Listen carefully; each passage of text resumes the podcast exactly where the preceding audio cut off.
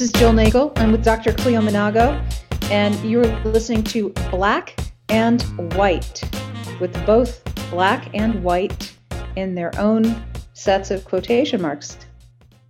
Hi, Dr. Manago. Is it okay if I call you Cleo? Greetings, Jill. Is it okay if I call you Dr. Nagel? I'm just kidding. the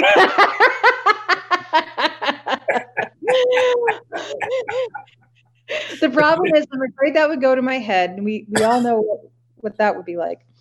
Uh, you can call me Cleo. It's no problem.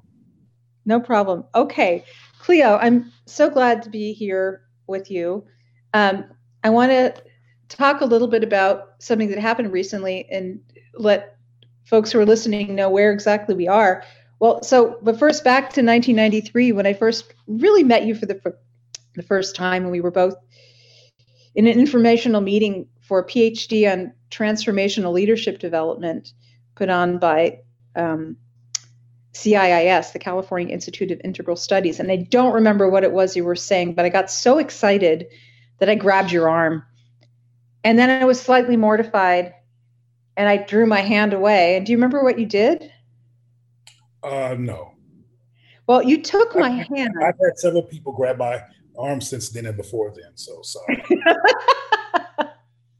you took my you saw that I drew my arm away. You probably saw that I was slightly mortified, and you very kindly took my hand and you put it back on your arm. And then we both just started to laugh and laugh and laugh.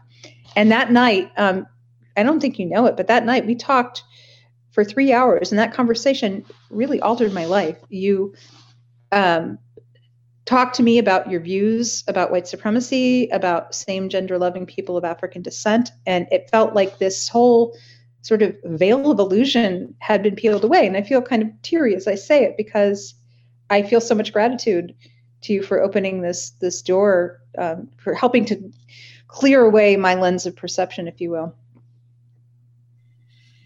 Well, without going into any vast um, tangents in terms of how I feel about that. My first response will, will be thank you for acknowledging um, what's really a norm for me and organic for me. But at this late date in my life, um, and it's been years since 1993, as you, as you probably know, um, my perspectives, which I still have, um, feel different to carry th- than they did back then. Hmm.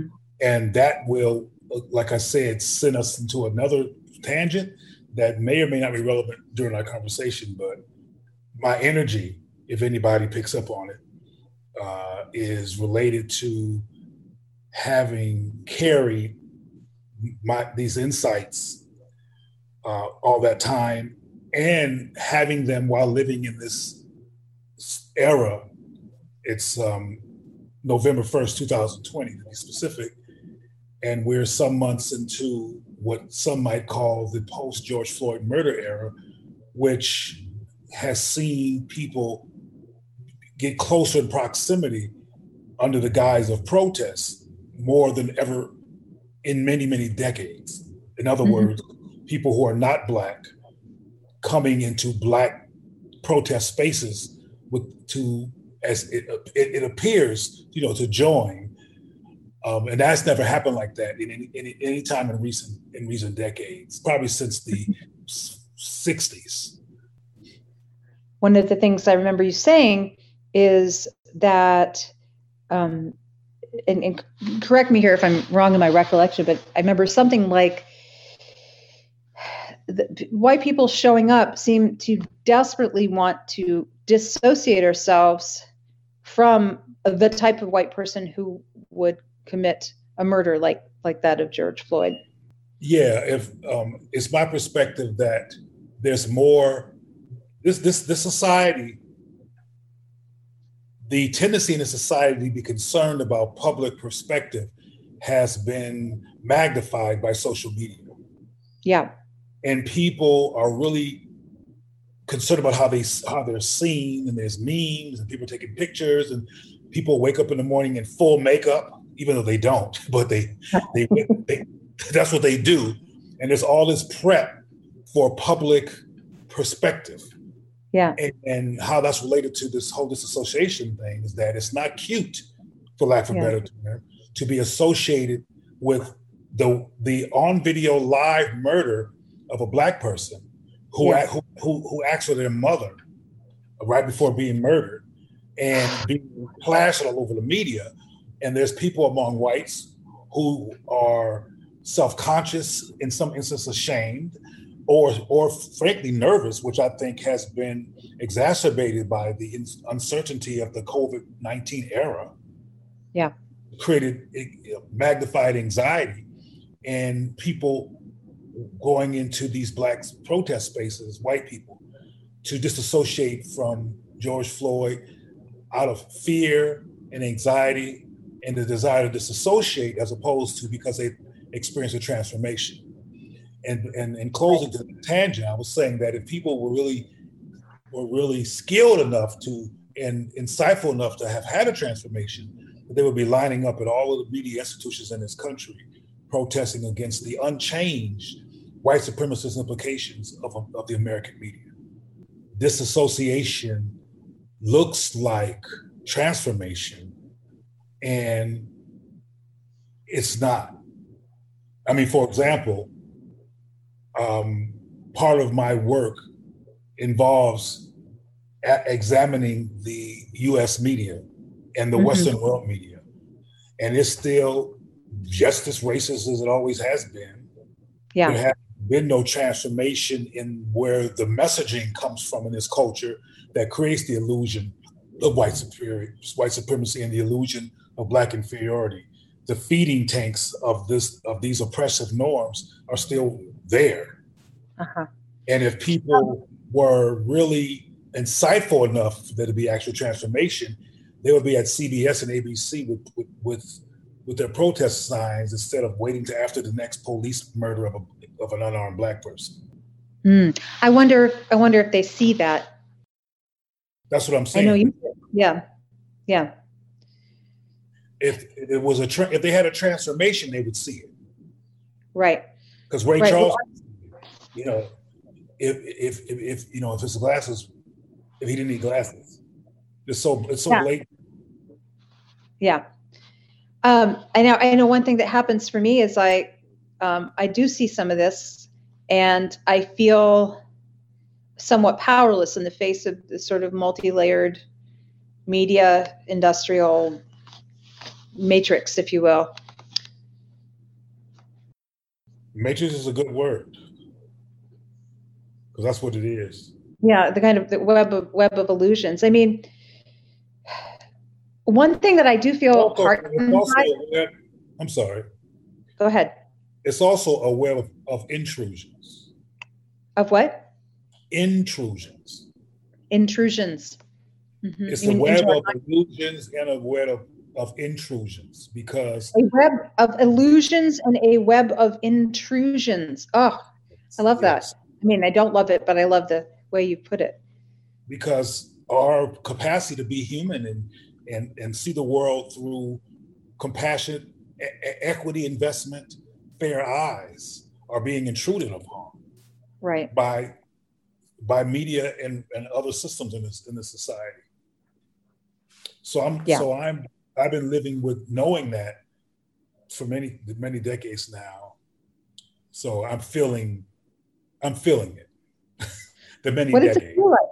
What what does it feel like? And I want to talk about um, that that critical lens in just a moment. But I want to know more about what it feels like to you to have. But what, what does it feel like to be you right now?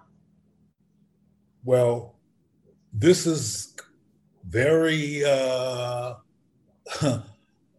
um, deep, for lack of a better word, and it's and it's definitely better words. Um, and it might be alarming, which is a which is a real appropriate word. But I feel like I'm on the on the precipice of going into a social coma or doing something radical out of out of a certain level of desperation. And frankly, that's that's kind of what's led, led me to do what we're doing. Ah, I see. So to to give some context, um, Cleo and I are going to be leading uh, a program called 22nd Century Leaders, starting in April of 2021, for people who want to help uh, disabuse themselves of the illusions of white supremacy, build a true multiculture, and learn some extremely powerful tools for both inner and outer work to do that. Um, and I was, I, Cleo, I was frankly quite surprised when you said yes to me because I know you don't typically work with white people. And for the record, I am white and Jewish since you can't see me.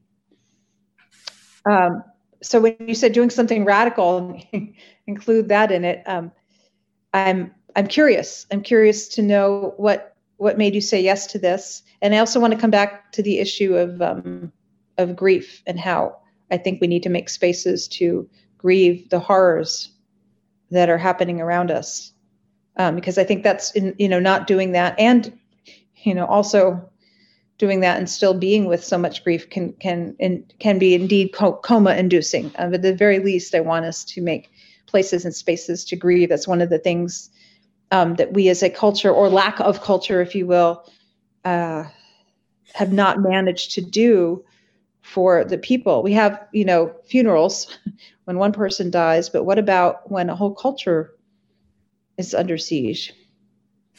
So I want to, I want to come back to that, but I want to come back to you said you're on the verge of doing something radical, and that's what made you uh, say yes to to leading this program with me. Yeah, um, and I I want to put a pin for later discussion because it's really relevant to what we're doing to talk about the importance of our work creating intentional space along with the celebration, along with revelation, along with transformation for an explicit grieving process. Mm-hmm. Because there will be some grieving. There'll be some grieving of the death of white supremacy as a norm and impulse in people during this work. Mm-hmm. There's going to be grieving of the consequences of the mythology of white supremacy and this twin brother patriarchy. Mm-hmm. And there's going to be grief in, among people who are Black, Latino, Asian, Native, Indigenous, likely because the work that we do is effective of grieving white, internalized white supremacist norms. Mm-hmm. And grieving is a word that always brings in sadness, but grieving can also be a cathartic, intentional separation from things that were not helpful that you're killing. Yep. So, yep. so I'm looking at grief in all kinds of ways, and I and I'm feeling grief in all kinds of ways as we speak. But getting back to what we were talking about, um, when when I I live in a predominantly black community, as I tend to always do, intentionally. And after George Floyd's murder, I when I heard all this this ruckus outside of my office, and I went outside and saw a sea of young white people with signs that said racism equals violence, silence kills, um, and, and similar signs on the side of their cars. And it looked like the Brady Bunch, you know, had come to the hmm. community to protest. Um, there were no signs that said, um, separate me from the, from white privilege um, or that said that I don't I don't want that anymore. It was just these reactions to I think a sincere but fragmented and un and, and non-thorough reaction to a murder that was just seen that they didn't want no associations with. Mm-hmm. And and I think they meant well. And I think that what you want to do and what you've initiated here is an opportunity to tap into the organic hearts of people that have been intruded upon by a larger institutionalized mythology that has mm-hmm. led to the likes of George Floyd's murder and the likes of white people wanting something different than just being associated with such evil. Mm-hmm. I, I, think we, um, I think that white people in general right now who care um, have a bit of a, a, an internal rumbling, like a shifting of internal tectonic plates, if you will, we know something's not right. We don't know exactly what to do or what it means for us or what we'll have to give up or any of that, but we know something needs to happen. Yeah. Um, ha- have you interviewed whites to get that to find out if that's really their deduction about where they are? Um, not exactly. What I what I have noticed is um, a split among white people where um, we slash they want to kind of put all the blame on the other white people, like uh, Derek Chauvin who killed George Floyd, um, like their uncle or their the the person they went to high school with who still has those same old attitudes. And to a person I've been seeing on social media, white people pointing the finger at other white people as being the problem and then other white people piling on and going yeah yeah it's them you know unfriend them you know tell them how it is. Um, and I, i've said a number of times hang on a second. The same system of white supremacy that created that person also created you. How are we all implicated in this? Number one. Number two if you don't talk to that friend of yours from high school who do you think will? Is it not the ultimate expression of white privilege to say, I don't feel like talking to them? Who do you think is going to, you know, drive them in, in the Uber or Lyft or, you know, drop off their food or have to come in and clean their house? It, it may very well be a person of color. And we don't take the opportunity to use our white privilege and use the relationships we have with the white people in our lives to talk with the quote unquote other white people about their attitudes, then who will? This is the time when we need to be coming closer to people whose attitudes are uncomfortable for us and doing that work and stepping towards that discomfort and getting curious about really well how what makes you think that and asking you know those kinds of cleo-ish questions that um, can help people to see where those illusions came to be in the first place and invite them into allyhood. Some of the most powerful experiences I've had I talked to you about earlier were about asking a, a white person to be an ally not blaming them, not shaming them, not telling them how they're wrong, but saying, hey, you know, we, we need your allyship right now. Can you step into this with me? Well, what you just described um, before mentioning the ally example is what I mean by disassociation an active investment in not being associated with the bad whites. Yeah. And that act of association is inadvertently way more self centered than getting involved in transformation. Because hey, wait, say that, say that again. The that, act of association. That, that, that, act of disassociation is way more um, self centered than being involved in transformation. Yeah. I don't, I don't want. Yeah. I think it's a reaction. I think it's a knee jerk white supremacist reaction. Um, and then I think the repulsion is genuine. But what we don't realize it, is that it's also uh, being repulsed by somebody that lives inside of us. We're projecting it on, completely projecting it onto something we, we think is outside of us. And I'm hoping it's genuine. I mean, I, I have a, a, a potentially disturbing um, metaphor that I often use, but it works in some situations. It may or may not work in this situation, but it's kind of like for the victim, manslaughter, whether it was manslaughter or murder, doesn't really make that much difference. Mm-hmm. They're dead. Can, can you break down the analogy more to what we're talking about? Yes, be, being. Um, you said something along the lines that these people's reactions, these white people's reactions, were sincere, but I think you used another word. I think they I think they were sincerely repulsed. I right, think it's a, yeah, yeah. it's a superficial. You, you there was one person, yeah. You said they were sincerely repulsed, yeah. and that might be why they did the dissociation because they were repulsed.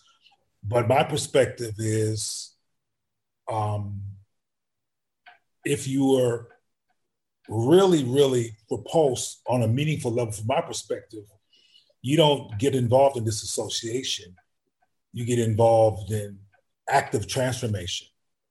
And mm-hmm. you understand what you just said, Jill, which is um, being a, a, person who's called white in society, it's highly likely that people like that are very, very much in close proximity with me, including along bloodlines. Wait. So the, oh, oh, oh. Wait, say, say that again. A transformative perspective would, as opposed to an egotistical or self-centered disassociative perspective, would be, I better get busy, and mm-hmm. because it's real likely that there are people who are in close proximity to me, including along bloodlines, family members, in other words, yeah. who feel this, who who who affirm what happened to George Floyd, or who are not that upset about it. Me meaning the white person. Right. Instead of trying to go out in the community with a sign to disassociate. Right. Because this association has almost no relationship to transformation. It's like a drag show. Yeah. It's a performance. It's like performance art. Yeah. It's not a transformation and it does not help anything. Yeah. So I would like to see people who, in theory, are decent enough to actually care, or were that that intentionality that you just said is there regarding being repulsed actually be magnified and become a more useful aspect of who they are towards social change. Yeah. And what would let you know that that was happening? Oh, well, um, I believe, I believe, yeah. And I, will use you as an example. Um, though I don't remember every nook and cranny of our first meeting because there was a lot happening and, and, and, a lot occurred. But I know, but I know me. I've been living with myself for a few years, and I know how I am. And uh, when I put your put your your your your um, put you back on my shoulder, it was to keep was to make the moment less overwhelming and more transformative. Hmm and that you got it to a relatively good extent in, in your work and who you allowed yourself to become to be or or your capacity to be enhanced in terms of your organic interest in decent humanity is an example of someone involved in a transformative experience as opposed to simply a disassociative experience as yeah. well, I, I want to dissociate.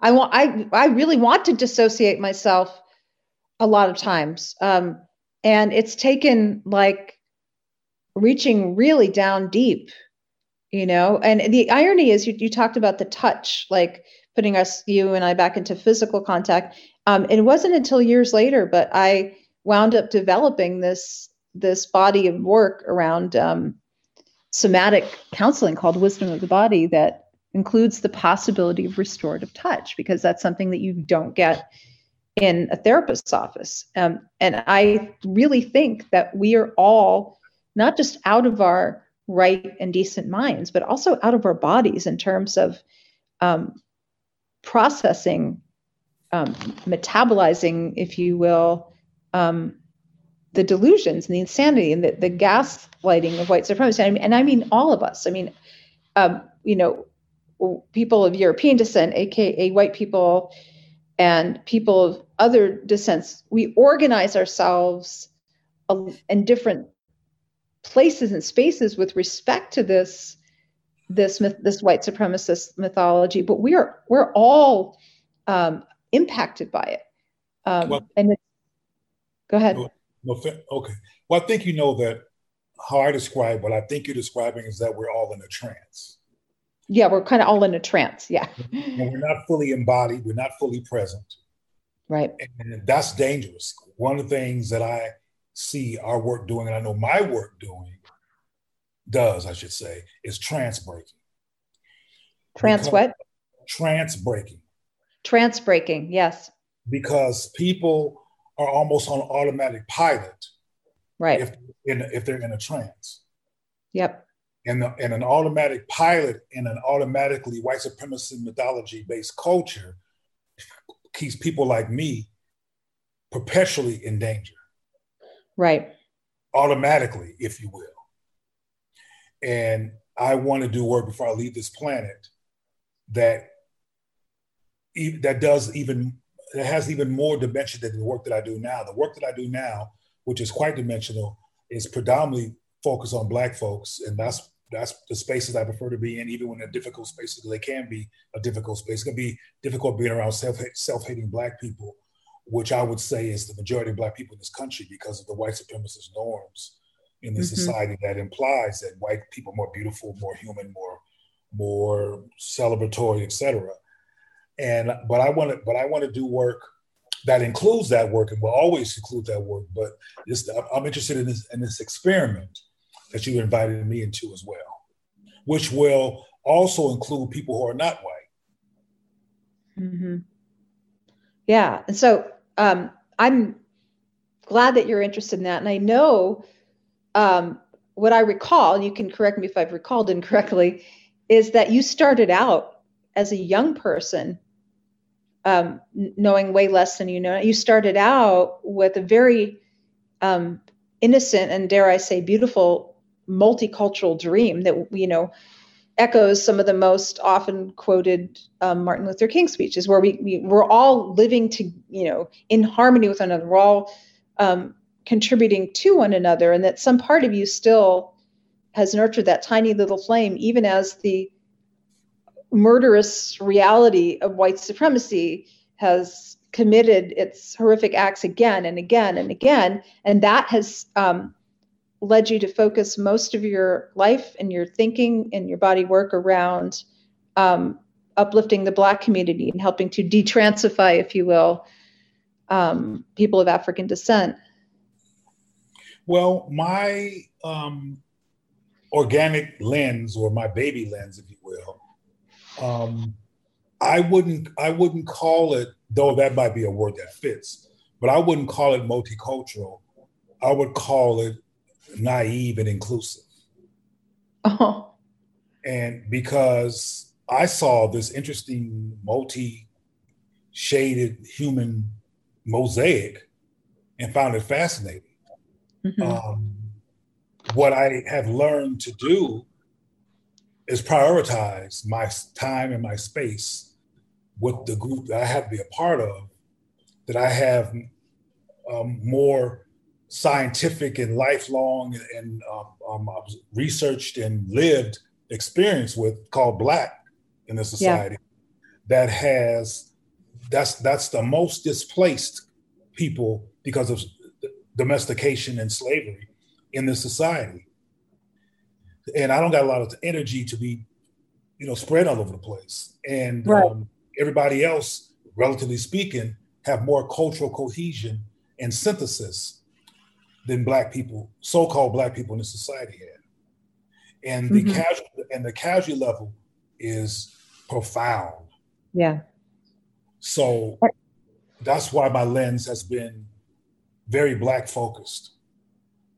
Yeah, and I have um it, it's more it's more than respect. I don't know what to say. I um, have been profoundly grateful and and um, uh, respect is sort of base level, but um, at really in awe of the work that you do. And also because I'm, I'm somebody who's really hungry for truth and I, I'm kind of allergic to equivocation and I, I get I get very confused with um, with mixed messages and you know mixed messages and illusion are kind of part of our culture. And so I've always found your messages profoundly refreshing. Um, even though I'm not black, obviously, um, it seems so very relevant to me as a white person living in a white supremacist culture where I benefit from white privilege to hear such, for want of a better term, Afrocentric perspective. Um, so that's why I've been listen following you all these years and listening to what you say because it helps me get closer to the truth, helps me understand what the heck is going on. Um, and also, um, I feel I feel good knowing that Black people have you to help them understand. Not that everybody always agrees with you, or not that I even always agree with you, but um, you're on it. I mean, you know the the commentary that you make about the media, the shows that you um, put on. I mean, you've held my feet to the fire when necessary, and I and I appreciate that. Um, and you've done it, you know, haven't let me off the hook, but you also haven't attacked me. you know? so I appreciate the way that you show up and you you know tell the truth with love. Well, I'm a strategist. I mean, l- love is there. I can't help that. I mean, I can't help my heart and my natural way of being is trying to be a solution or an asset to wherever I'm wherever I am physically present or intellectually present. So I can't help that that heart piece, but I have never been able to handle hypocrisy. Yeah. I just I just can't, you know.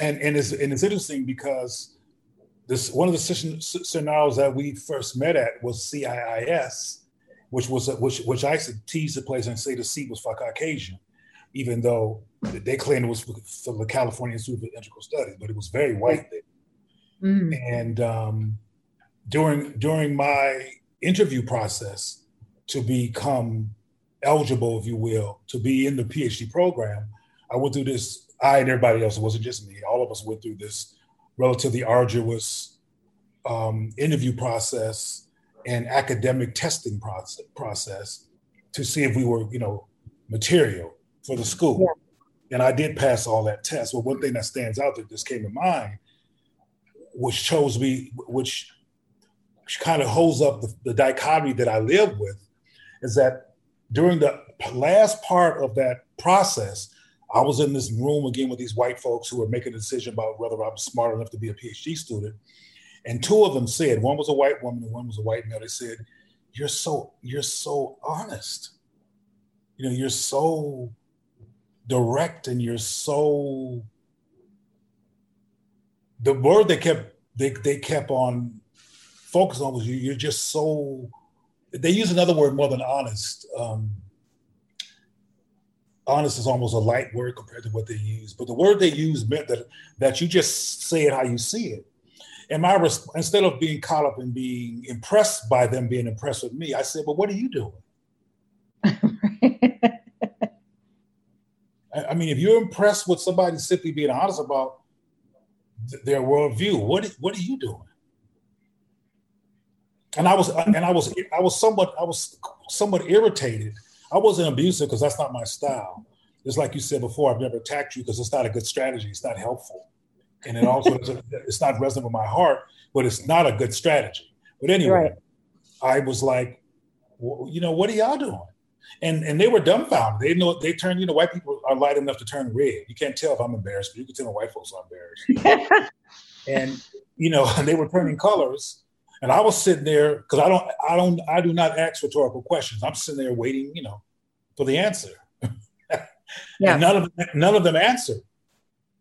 As a matter of fact, I assumed or I, I imagined that okay, I'm not, they're not going to let me in now. you know, but they did. But um, nobody answered. Nobody answered. So, for those of you listening, what do you do and what do you do rather than tell the truth. Yeah. You know, and so this is where you know I just I listened to this podcast with uh, well Brene Brown was interviewing um, Sonya Taylor. Um, the body is not an apology author, and you know we're all trained out of tuning into the wisdom of our own bodies from such an early age. You know we're trained to defer to authority. And Cleo, I don't know how you made it through all that um, with the ability and, really the, the, inability not to tell the truth the way that you do. I don't know how you manage to um, nurture and preserve that, but I'm sure as hell glad you did. Well, the I know you, you're going to make a comment, but I want to say this real quickly because I, I want to show the full circle here. Earlier, when this conversation first started, um, I was talking about how, the state that I'm in right mm-hmm. now. Yeah. what, yeah. You got, what you just got finished saying is relevant to it. You hmm. said, mm. How did you manage? Well, yeah. Eh, you know, at this late date, um, it's a challenge. Yeah. I get concerned about you sometimes. Well, I mean, I appreciate that, but and it is what it is. But what people do um, when they don't want to tell the truth or face the truth, they, they go back into the trance. Yep.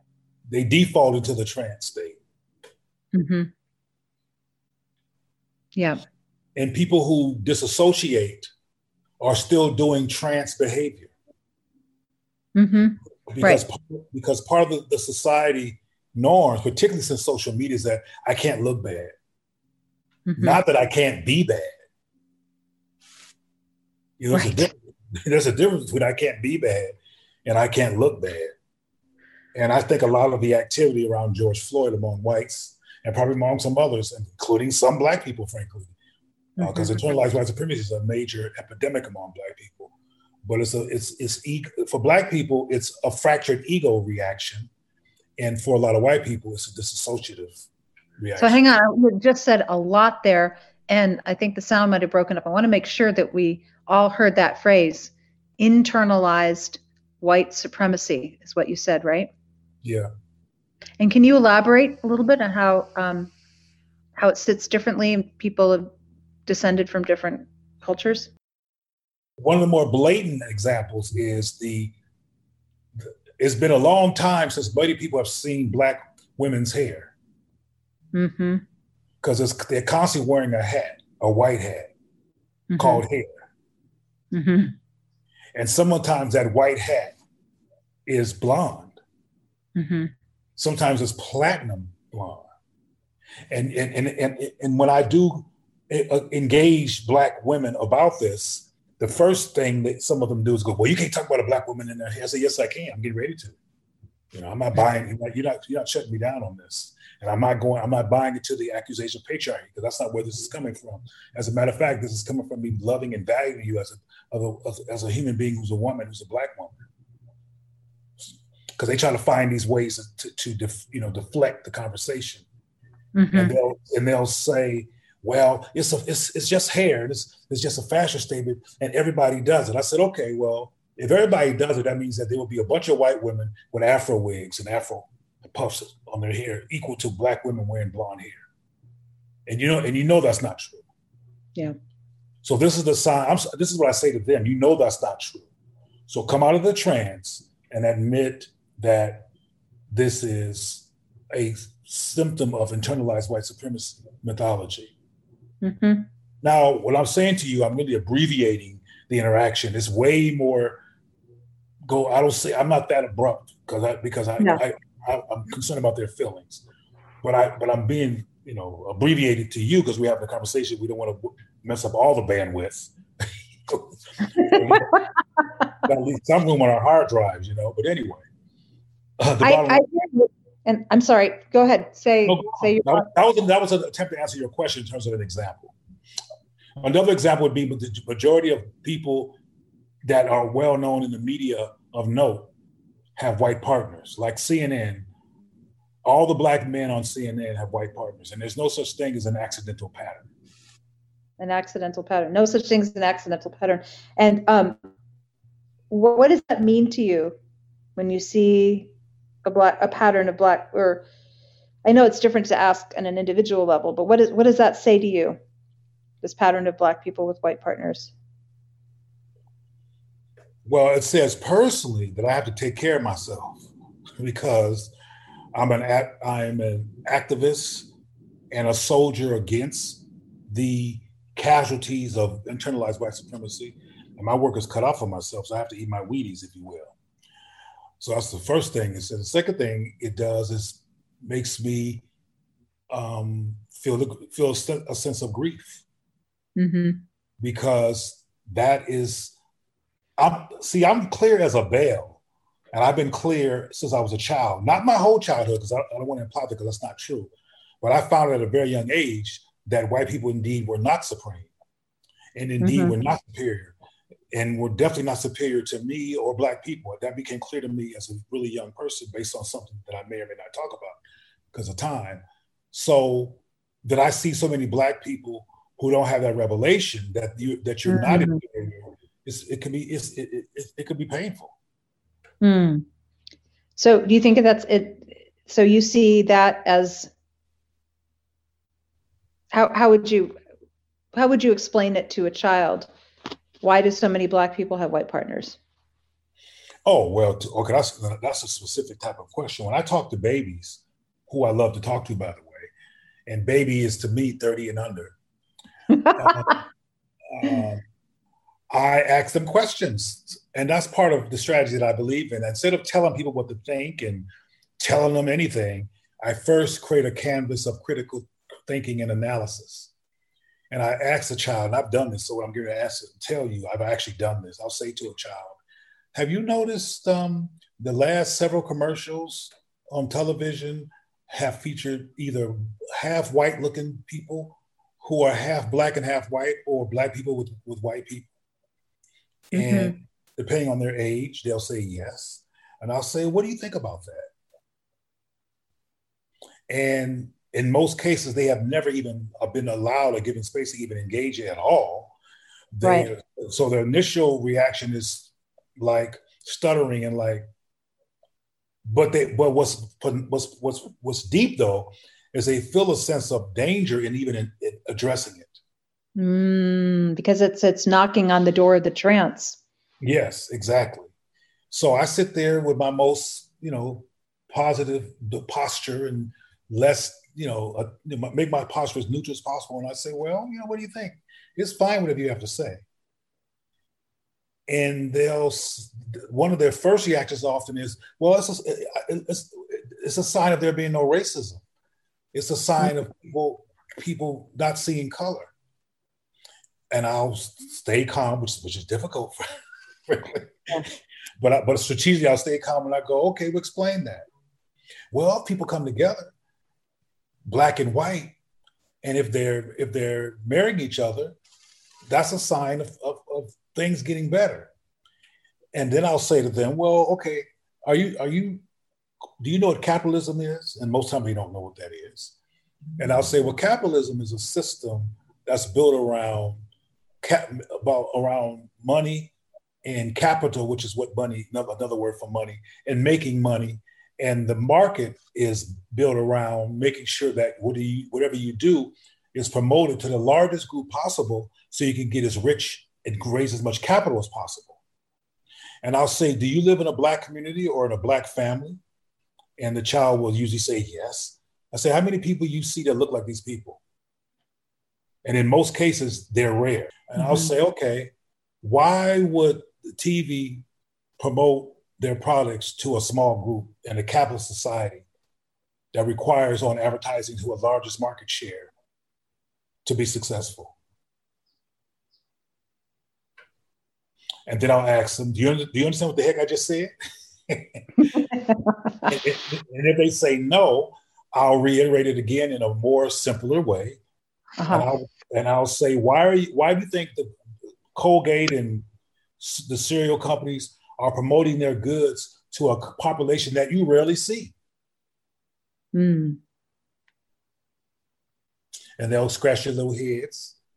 and I'll and I'll and I'll, then I'll ask them another question. Do you know what a, what an agenda is? And they usually don't know what an agenda is. And I'll say, well, an agenda is, for example, the, have your has your mother ever said something to you to get you to be on her side instead of your father's side? and they'll say yes. I'll say, well, your mother had an agenda. And when your father does it, it's because he has an agenda that they want you to buy into to be on their side compared to, to your other parent. And they, and they always understand that. I say, that's an agenda. I said, somebody, and I want you to figure it out, has an agenda in the media, which is why they're showing this small group of people and, and totally contradicting the science of making money to create this to, to promote it to a population that's that you never see or that you rarely see. That's an agenda. And their little ears and even when they're adults, get perked up because some things are making sense to them. And then I'll ask them, uh, whose agenda might it be? And they don't, they almost never have an answer. Hmm. And I'll, I, and then I'll go back to CNN and I'll show them CNN or go to YouTube or go to someplace where I can show what I'm talking about and show them um, Van, Van Jones, the Don Lemon, and this other guy who all have shows on CNN. And I'll let them know they all have white, they all have white partners. And I'll ask them, who do you think owns CNN? You think, do you think they look like me and you? and they almost they, at the speed of light they always go no no that, that there's no there's no hesitation in that answer yeah no i go so i said okay whose agenda who's in a position to have this agenda and execute this agenda and then they'll get fearful again of some kind of danger of answering that question mm. because the trance tells black people you don't question whiteness, white norms, white power. You know, you don't question it. And and and this is why, as as I said earlier, and I'll shut the hell up for finally because I've been talking a while, but I, but I'll, I want to end this and go back to something I said earlier about white people being involved in disassociation and black mm-hmm. people being involved in having a fractured ego. Now I get to explain what I mean by that because we already we've already explained disassociation. A fractured ego all people have an ego. A healthy ego is when you walk around the planet confident in your body, confident with who you are, and able to flow because you feel fine about who you are. You don't have to beat up nobody. You don't have to call nobody names. You don't have to. You don't have to step up and show that you're bigger and better than anybody because that's insecure behavior. That's not confident behavior. Right. And when you're confident, you you know you you walk in a room and you you could you just chilling because you you you're you're finding your body. Yeah. Not not at somebody else's expense because you just independently feel fine because you were lucky enough to be developed that way. Well, fractured ego is an ego where you are stepping up and overdoing it, being hyper masculine or even hyper feminine or hyper something else because you don't because you're trying to compensate for what you for for what you think is a deficiency with which is you. Yeah. And there's black people who see a black person get murdered on video and they get embarrassed and their fractured ego fractured ego goes, oh, I'm not going out like that. And they'll and they'll have a protest. It's not based on them really feeling good about being black or sure about black people's humanity and des- des- des- deservingness of, ju- of justice. Because if black people felt that way, we wouldn't be having the same fight for the last hundred years. We've been fi- we've been literally fighting against police brutality and and stopping the fight before it's ended for for about hundred years. Mm. What I mean by ended, stopping the fight before it's it's complete. For example, Jewish people whose mantra is never again as opposed to black people's whose new forced on them mantra is white people please let our lives matter right which is passive jewish people have been more relentlessly invested in never again mm-hmm. as a mm-hmm. mantra and as a safety net don't fuck with us again you, you know you yeah. don't you're not gonna do that shit again to us black people because of the relative lack of self embodiment and comfort with being black and, su- and the lack of success at deflecting white supremacist invasion are wishy-washy about what we deserve and then we have the word the n word which keeps us unstable regarding our worth yeah. as you know yourself jews don't go around calling themselves kikes as a norm right or allow there to be love songs about my favorite kike there are literally black songs on the radio. Yeah. That glorify my this is my N word. Yeah. Yep. And those are all side effects of fractured ego consequences of unresolved internalized white supremacy. Yeah, yeah, I see it. I'm I'm living I'm living in the heart of Oakland right now, and I I see the manifestations of that, um, and of lack of. We were talking about initiation for young men, lack of stepping into what it actually means to be a young man or to be a young woman or to be a young non-binary person for that matter. There are what? no right there are no reparative rites of passage. Yeah. Yeah. So much so much fracturedness. And you know, so um we're uh we have maybe 15 more minutes here and um, I wanted to talk about whiteness and Jewishness because I felt a little bit like um, half of me is ghosted out here when I um, am positioning myself as a white leader of dismantling white supremacy. And at the same time, I'm also Jewish. So I felt a little bit of a split within myself because, on the one hand, I'm positioning myself as a leader of white people dismantling white supremacy. And on the other hand, I'm also Jewish, and blood relatives of mine were killed along with you know six million other Jews and people of other descents uh, in the name of white supremacy. Through and you were the one who pointed that out to me, Cleo. I think many many years ago that you know Hitler's Aryan race um, was based on ideals of white supremacy.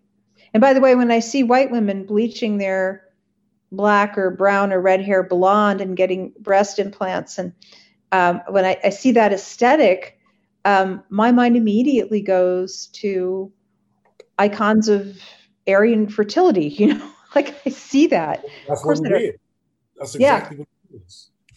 Yeah, and I, I think about what am I going to do with my hair now in the pandemic? You know, if I if I put these kind of blondish highlights back in, am I supporting white supremacy? If I go dark, you know, this is this there are immediate questions here that go through my mind. Um, but, but we can talk about hair and women and cosmetic and patriarchy more in another um, installation.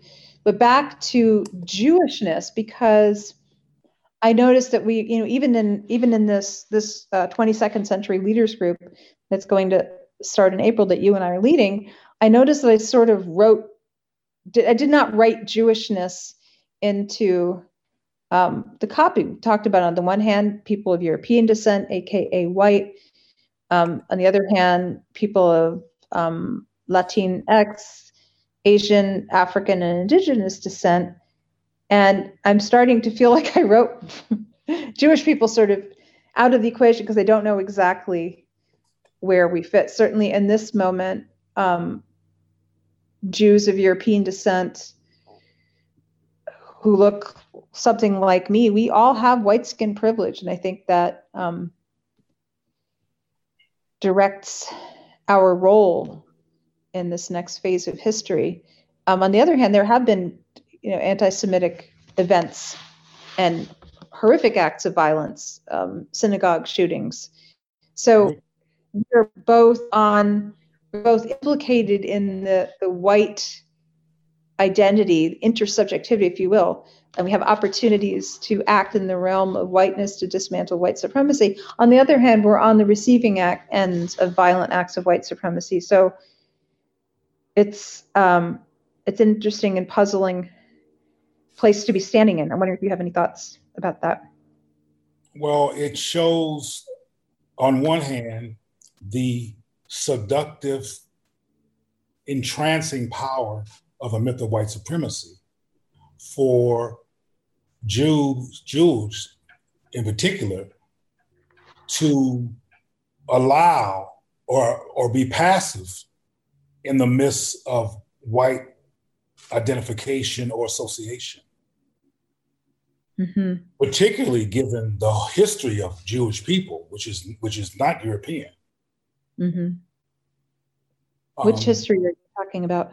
Well, the, the like I like I said in one of our previous conversations, uh, I learned about the Falashan Jews and the Jews of East Africa who literally have the oldest stars of David in the world because they mm-hmm. still have ancient stars of David because that's it, it comes from them. Mm-hmm. And um, I don't know if you've read about or know about the, the white supremacist racism that's happening in Israel between uh, Af- African Jews and Europe, Jews of European descent. It's just like here Ugh. between people who are identified as white and everybody else. It's, it's, it's, it's, it's, it's, it's off the chain. Yeah. Famous, a famous singer that has since died from issues that they won't face relevant to white supremacy mythology, which is Whitney Houston. Um, you can go you can go on YouTube and see when Whitney Houston went to Israel and what happened, some of the things that happened to her mm. when, she, mm. when she was there. And that you may or may not find out And I want you to do the more research that when she got there, she had never gone there before, and she didn't even know about, that there were black people there. She went there for a concert to perform. Then she saw these black people there, and she wound up spending most of her time with the black people. And she got pissed off at the leader of Israel at the time because he was told that he was reported to be a racist by the African Jews who, mm-hmm. who came to Israel for Mecca, if you will. Yeah. Uh-huh. And she wound up donating a lot of money to the Black Israelites. And some people believe that that um, well, I won't get into that. That's that, that, that conspiracy.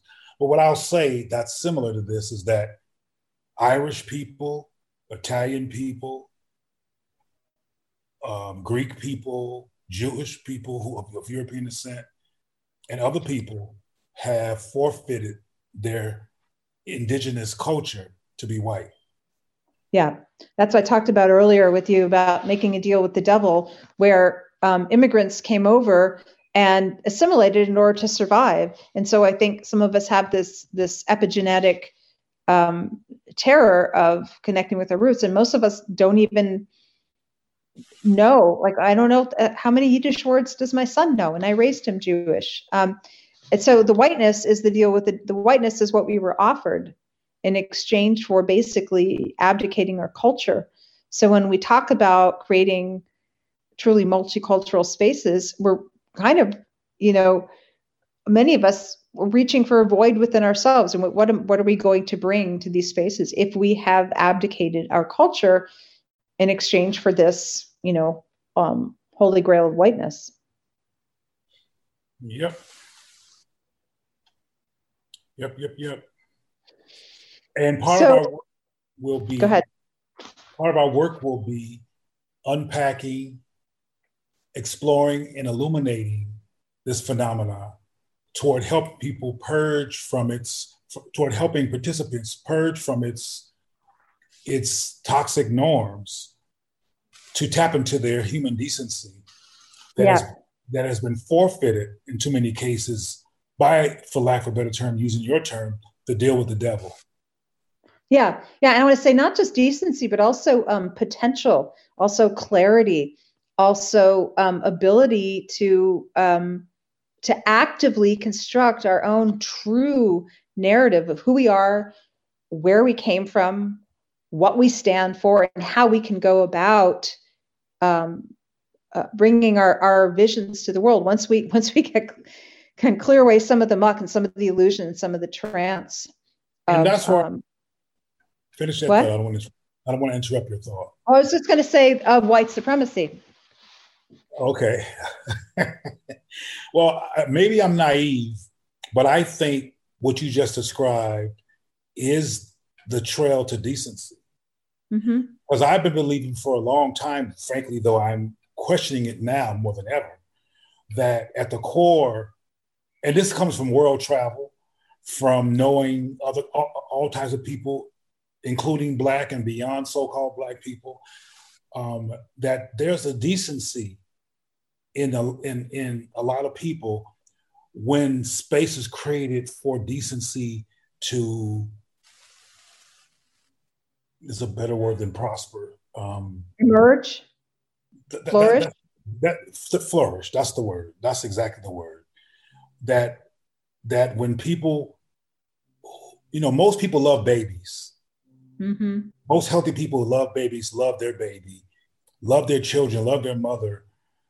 Most people have a great capacity to love and cherish. Most people have a great capacity for decency Mm-hmm. And these deals, if you will, are interrupting people's decency and tearing at the society's potential human the, the potential among human beings to be thoughtful. For example, I know you know at this point about the, the climate change we're dealing with, mm-hmm. and that Western society in particular is literally killing the planet. Yeah. Nobody intends to kill the planet in terms of that being what they wake up in the morning to do. But the consequences of a lack of thoughtfulness that's interrupted by capitalism, white supremacy, patriarchy, and, and other disorders, uh, hyper capitalism, if you will, gets in the way of us even um, being thoughtful about how we operate on, on this planet. So, because this planet's in trouble. I mean, I don't know if you've seen Attenborough's most recent film on the climate issue and what's happening in the South Pole and the North Pole, but it's really, really, really, really, really, really bad. That was a lot of reallys. I haven't well, seen that. We don't have enough time for all of reallys. Like I said, we need our hard drive space. I um, know. you know, and bandwidth and all of that. But no, it's, yeah. it's, it's, it's really, really, it's really, really bad. And we, and we, and it's not only is dismantling and abnormalizing white supremacy mythology helpful to, to its to its victims it's helpful to the planet. Yeah i agree. And so and as i was um talking about er, talking earlier with um my my family here uh dismantling white supremacy is sort of the sort of simple not simple sounding but um easy to describe in a phrase task dismantling white supremacy that's kind of like the tip of the iceberg because it it reaches into capitalism as you say. It reaches into the history of immigration in the US it reaches into the the epigenetic um, deals with the devil if you will that that you know my we all families made in order to survive. Um, it, it reaches into how we think about ourselves, our desire to feel good about ourselves, and the um, the beliefs that we've constructed in order to do that.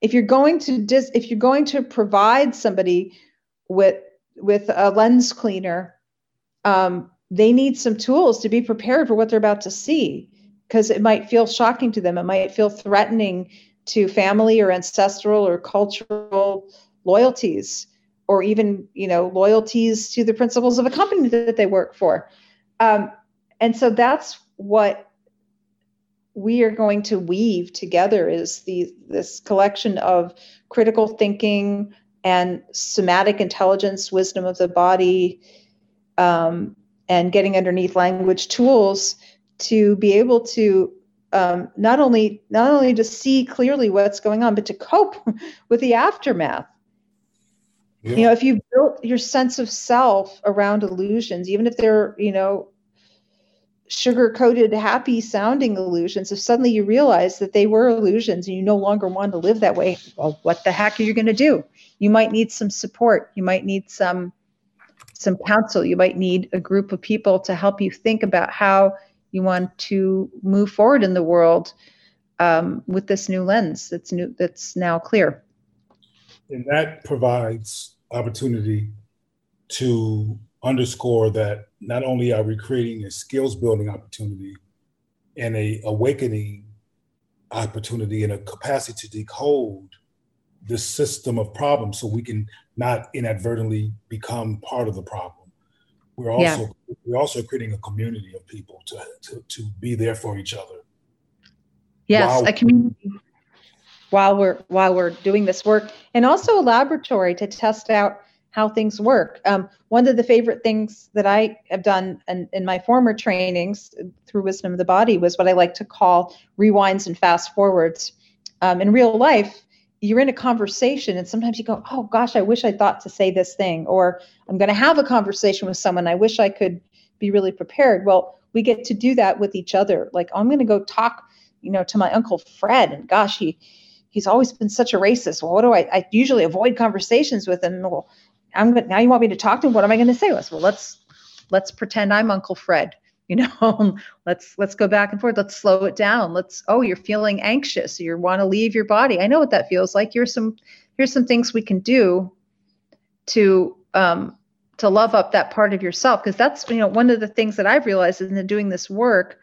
Um, and this is one of the big takeaways from my work with Robert Horton's um, training White Liberal Racism, which is based in Rita Shimon's work, is that when white people try to engage with other white people, it hooks into our own deepest stuff, our own baggage.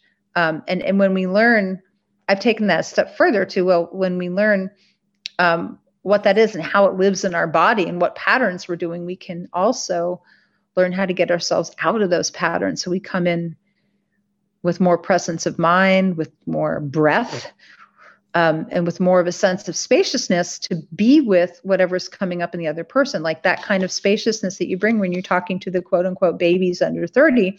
You're saying, Oh, and what do you think that is? You know, I just, I've loved how you do that, how you ask these questions that allow people to dismantle um, their own illusions and step out of their own trances. Yep. So trans- I want to go ahead, finish. No, just saying because the trance must be broken. The trance must be broken. The trance must be broken. yep. Um, so, Cleo, what do you say we wind this up here for now? And um, if there's any way to ask questions or make comments, we'll. Um, this is going to be this podcast is going to be live in many different places, but you can always um, email me at jill at evolutionaryworkplace.com. That's E V O L U T I O N A R Y workplace, jill at evolutionaryworkplace.com. And Cleo, is there any place we can email you? Yeah, um, I think the, best place right now would simply be cleomanago at gmail.com. Okay. So with that, um, we want to say goodbye for now to everyone and um, see you next time. And good night, Jill Nagel. good night, Cleo.